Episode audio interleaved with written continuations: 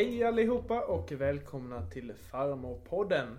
Ni lyssnar på mig, Alfred Appelros och min farmor Ann-Marie Appelros. När vi dyker ner och pratar om hur det var att växa upp i Landskrona på 2030-40-talet är vi framme vid nu. Och eh, vi har ju pratat eh, och sist vi pratade så hade vi eh, två stycken specialavsnitt. Där vi pratade om ett speciellt möte. Och med de specialavsnitten så kan vi väl säga att vi har nu avhandlat krigsåren och lite tiden närmast därefter. Men eh, idag så ska vi prata om eh, de åren som kom egentligen därefter och när världen egentligen började öppna upp sig och vad som hände lite runt om sådär. Så det är väl där någonstans vi ska börja och vilket år är vi framme vid nu farmor? Ja, nu är vi framme vid hösten 1945. Och jag arbetar ju då fortfarande på Sylva. Mm. Som hade alla resiaffärer i Sverige. Och, och jag trivdes ju bra med det arbetet och tiden gick och vi tyckte det var spännande för det började komma in nya varor i landet.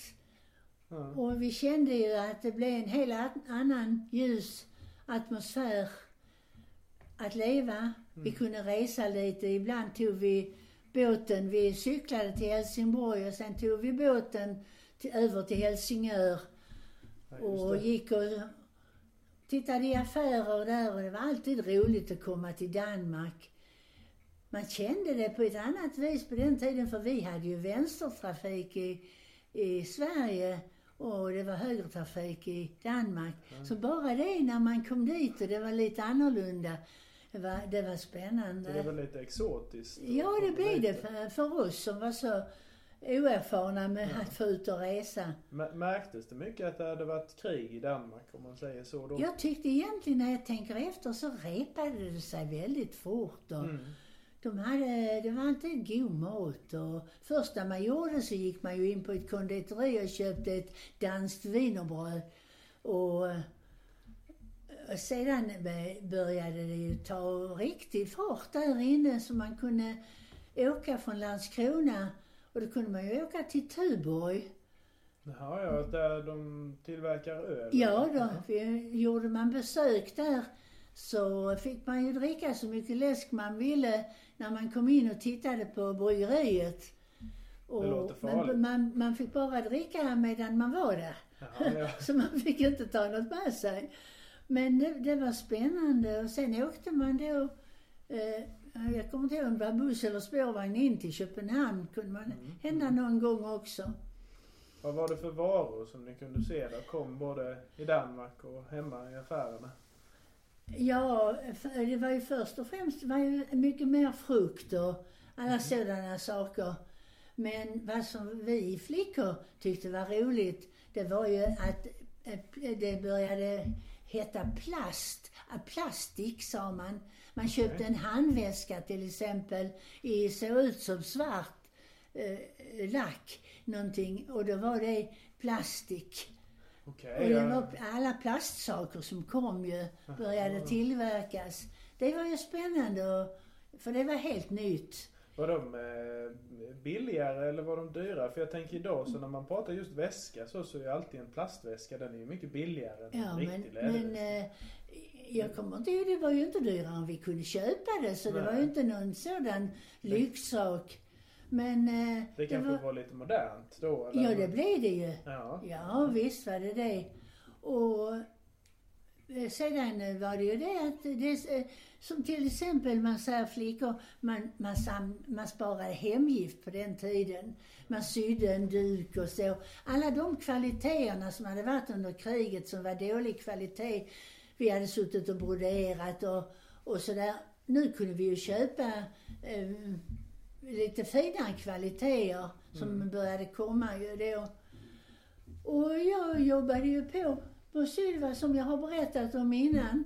Ja. Och eh, sen i alla fall så gick det något, något år och jag tänkte, nej jag, jag tycker jag skulle vilja avancera i själva eh, arbetet. Det blev lite enformigt och sådär.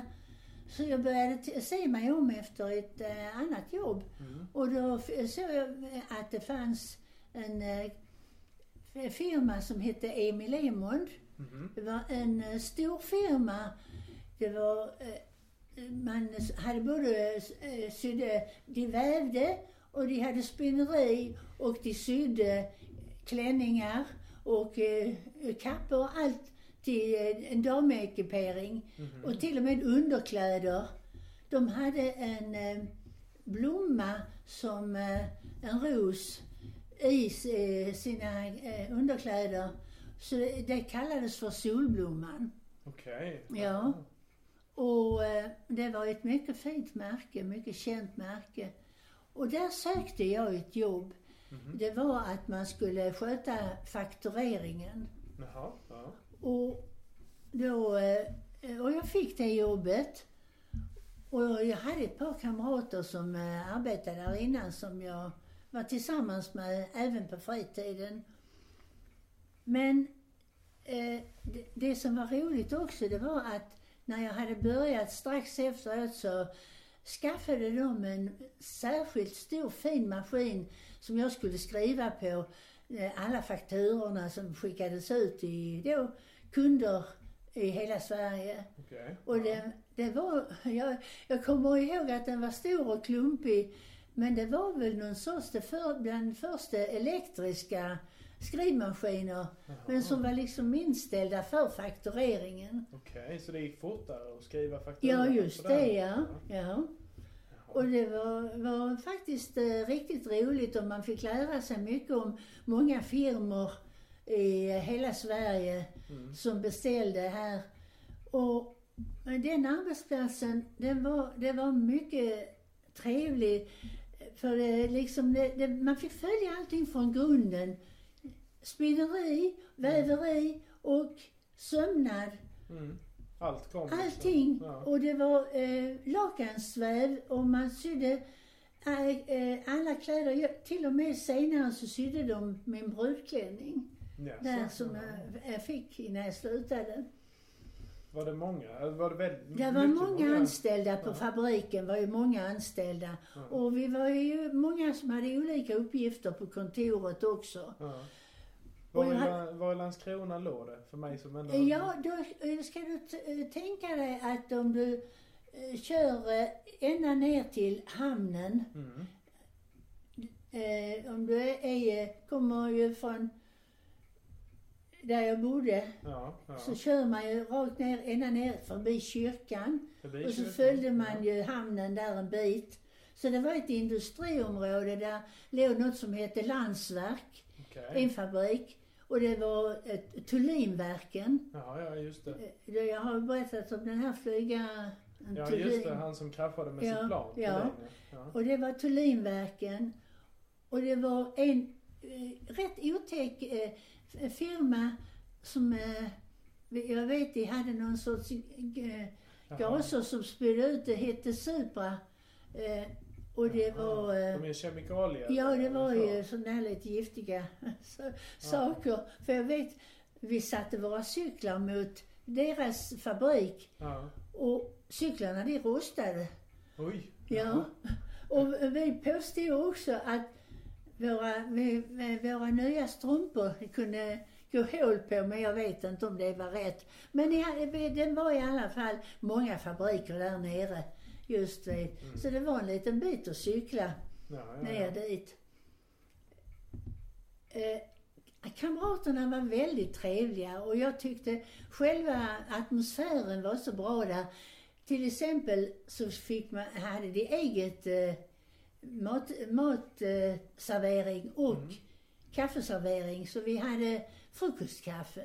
Jaha. Vi fick ju betala för det men vi fick paus. Ja. Innan hade man ju fått smyga sig till att dricka kaffe och hade en kopp, med en kopp i skrivbordslådan som man tog upp lite kaffe och drack. Men, men nu på detta stället här var det riktig paus Jaha. för det.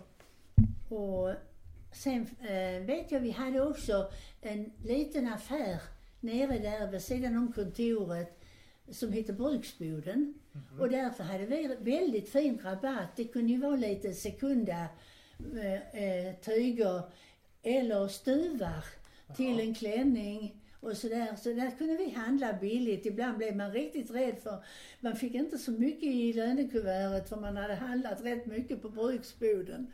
Och jag vet, jag köpte handdukar och, och mycket, just det att man samlade mycket hemgift på den tiden. Man skulle ha lakan som man sedan skulle brodera namnen på. Det var väldigt viktigt att ha en bra hemgift. Ja, ja, där ser man. Ja, Ja. men eh, så, kamraterna var bra och så gjorde ni någonting tillsammans? Sådär, ni kamrater? Ja som då, vi, vi hade mycket. Vi hade en utbildning, kurs, där vi eh, kunde anmäla oss och vi fick lära oss att texta fint. Mhm. Och det, det behöll eh, de någon kurs i. Och, och sedan hade vi, eh, bildade vi ett handbollslag. Jaha. Och det var en kurator som var anställd och hon var lite ordnade med så vi fick två lag. E- En eh, uppifrån, eh, de som jobbade inom fabriken eh, hade ett lag och kontoristerna hade ett lag. Mm. Och till och med sydde de Emons upp fina, snygga kläder till oss. Ja, ja. Fina dräkter. Och vi hade ljusblå och det andra laget hade lite rosa-röda. Eh, och sen var vi och tränade mycket och så var vi då ute och spelade.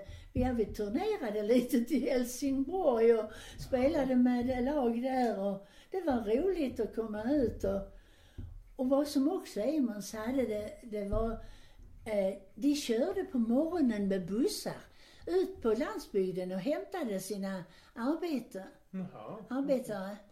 Och då de bussarna, när det var helg på sommaren, så fick personalen göra utflykter med de bussarna. Jaha.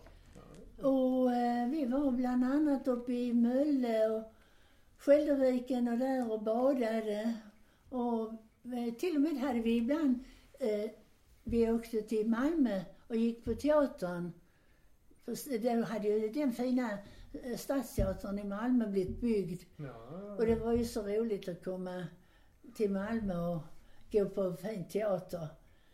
Så Ja, det fick ja. vi. Och vi fick ha, eh, alltså de hade väl chaufför ju klart. Och så fick vi väl eh, betala lite och så, och så åkte vi med Emons bussar då. Så där jobbade du med att skicka fakturor till hela landet och... Ja, bland annat ska du tro. Det var väl rätt roligt. För jag har tänkt på sen att jag satt och skrev fakturor till en liten affär här uppe i Olofström som hette Emma Lundberg. Hon Jaha. sålde underkläder och hade en liten affär här uppe vid eh, torget, gamla torget.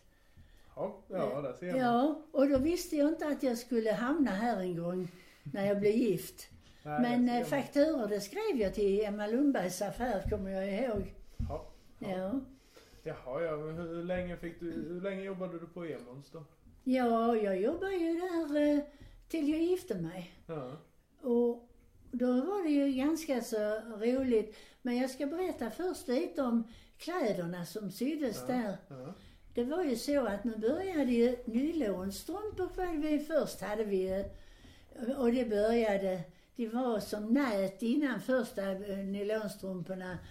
Och sedan fick vi ju lite tunnare och finare och det tyckte ju vi var en riktig revolution när man fick strumpor som inte gick sönder så fort. Mm. Det gick ju inte de maskerna som det gjorde på vanliga silkesstrumpor som vi hade innan.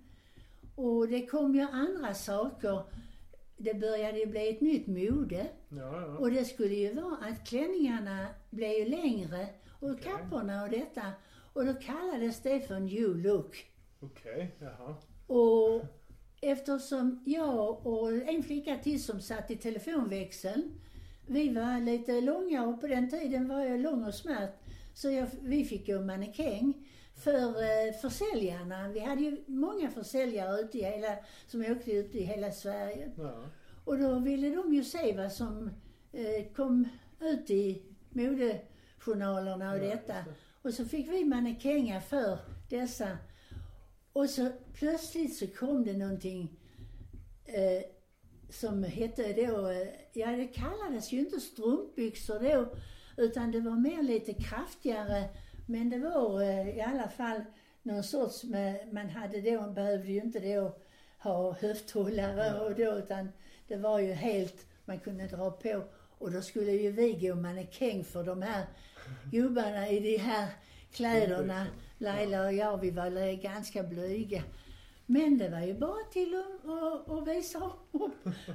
För vi hade ju lovat att vi skulle ställa upp för det.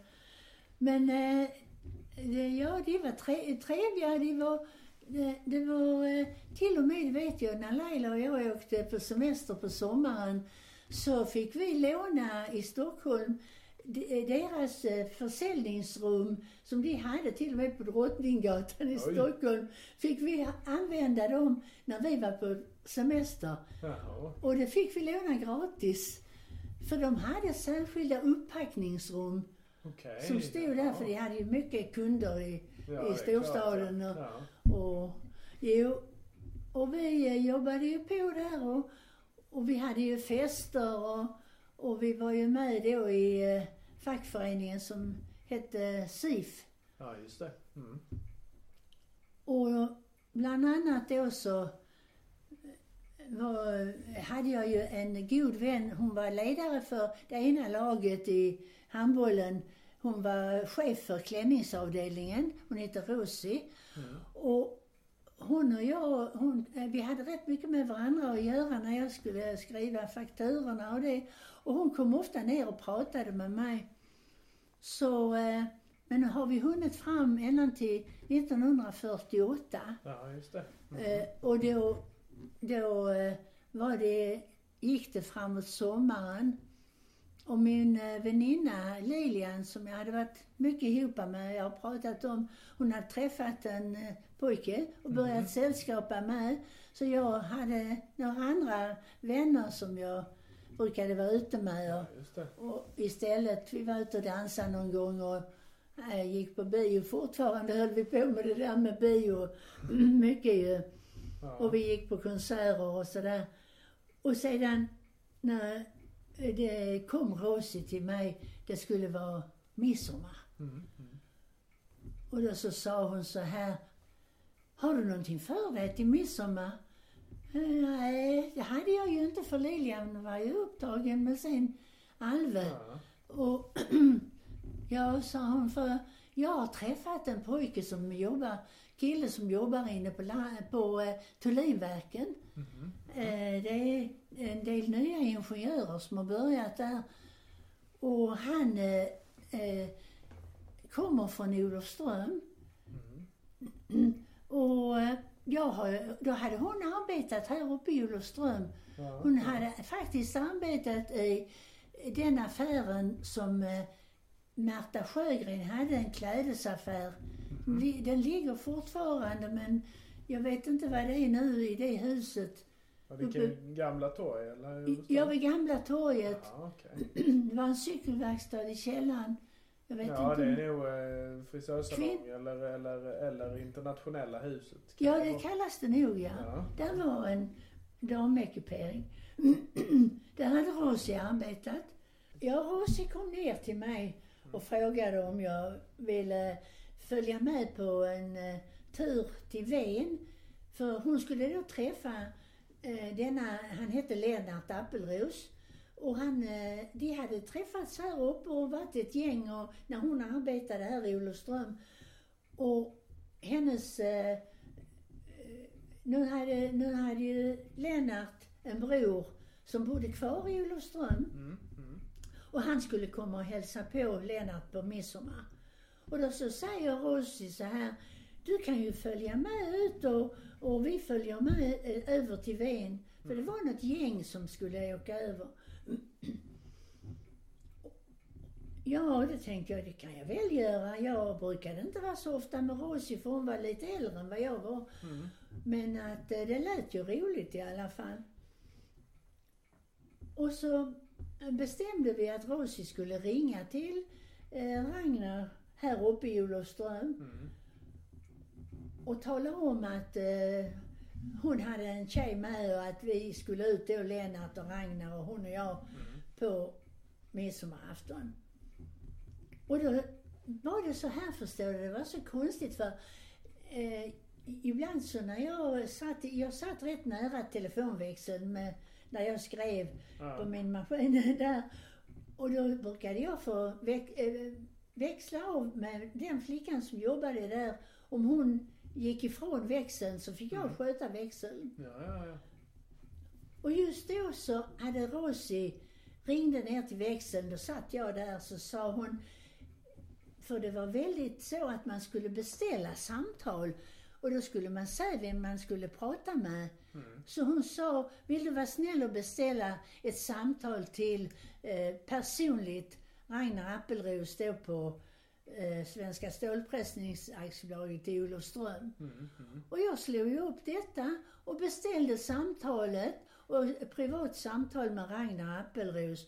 Och när jag hade gjort det så dröjde det, dröjde det ett tag innan samtalen var färdiga. Ja, ja, Så jag gick ut till de andra tjejerna, för vi hade liksom ett kontorslandskap. ja.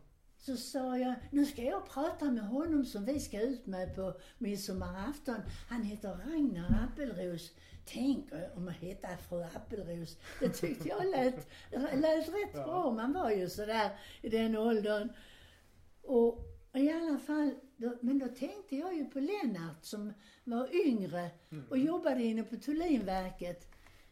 Ja, För Rosie hade sagt så här, Lennart han är lång, han kan du slå dig för, sa hon. Ja, det blir inte alltid som man tänker. Nej. Men i alla fall så, så kom ju då, eh, jag kopplade samtalet och Rosie pratade med honom och vi bestämde då att vi skulle träffas, vi skulle möta eh, upp och bjuda på kaffe innan vi skulle ta båten till Ven. Ja, ja. Mm. Så vi, på morgonen då, eller förmiddagen, gick vi hem och bakade sockerkaka hos Rosie. Och eh, gjorde färdigt kaffe och skulle bjuda då Lennart och Ragnar på kaffe. Och jag vet inte varför jag hade fått för mig, för att eftersom då Rosie var lite äldre så tänkte jag hon kanske har haft sällskap med Ragnar när hon bodde där i Olofström. Och jag bara tänkte på att hon hade sagt till mig att jag skulle slå mig för Lennart. Mm. I alla fall så när, och vi åkte över till Ven. Ja, ja. Nej, först träffade vi ju pojkarna då ju. Ja, just det. Hemma. Ja. Bjöd på kaffe. Vi bjöd på kaffe och sockerkaka och hälsade på, hälsade på dem och började prata med dem lite och sådär. Var det ni fyra då eller? Det var vi fyra, ja. ja. Och sedan eh, tog vi oss ner till hamnen då till båten och där var ju flera som skulle, och för där var ju ett ställe inne som heter Turistgården som vi skulle dansa på Jaha. och fira midsommar. Okej. Men, eh, men i alla fall så gick vi ju ner då. Jag hade ny ljusblå klänning, fin, och jag hade fått nya röda mockaskor med lite hög klack på. Jaha. Och så säger de ju då att vi ska promenera från båten tvärs över Ven, från Bäckviken, tvärs över på andra sidan Ja, eh, till eh, kyrkbacken. okej. Där den gamla Ja. kyrkan Sankt Ib Ja. ligger. Och det är ju utsikten mot Danmark. ja just. Bäckviken är ju utsikten mot Landskrona. Mm, mm. Och vi åkte över med lilla båten som hette Bore. Mhm, mm. På Ven fanns inga bilar då på den tiden. Utan man åkte hästskjuts om man skulle över. Men vi var ju unga och skulle ju promenera. Vi hade god tid på oss för dansen började ju inte förrän senare på kvällen. Ja, vi började ju gå och det tog ju rätt lång tid att gå över där ju. Ja. Och jag kände ju att jag blev trött i de här röda mockaskorna. Vi kom fram till eh, kyrkbacken och framför kyrkan är ju såna där... Eh, du har ju varit med där när vi firade Ja. guldbröllop en gång där inne. Och då, då satt vi där och tittade ut över mot Danmark till och satt eh, på backarna där, Backafall som det heter. Mm. Och pratade, här ungdomar, eh, flera stycken. Men till slut så skulle vi ju gå tillbaka och gå till den här turistgården. För vi skulle ju äta lite grann och sen gå in på själva där man dansade. Ja. Och då plötsligt så märkte jag, jag hittade inte min ena sko. Mm. Och eh, ungdomarna började ju promenera iväg, de andra kamraterna. Ja. Ja. Och jag letade. Och då kom Ragnar. Hade han tagit min röda ena sko? För att han räknade ut att då skulle han och jag bli lite efter de andra och gå själv Och snacka själva. och snacka själv. Han var uträknande. Ja, visst. Han hade gömt den då. Han hade gömt den lite. Så vi blev sist. Ja. Och jag märkte ju liksom att han började mm, att prata mer med mig och sådär och när vi skulle äta så skulle han sitta bredvid mig och och sen när vi kom till turistgården, det var ju lite mer utedansbana där också. Ja, ja. Och små olika bås med blommor och, och buskar omkring. Mm, mm. Och vi satt där och plötsligt så försvann Lennart. Jaså? Han, han hade hittat en tjej, annan tjej som han, han eh, började Ja. och, och uppvakta. Men jag har med åren börjat att misstänka om inte Ragnar skickade iväg honom. För jag har frågat men jag har aldrig fått något riktigt svar. Nej, För nej. var blev Lennart av? Ja, Men han försvann. dansade några, någon gång och så med honom men sen plötsligt så Ragnar, där satt ju Rosie och jag och Ragnar.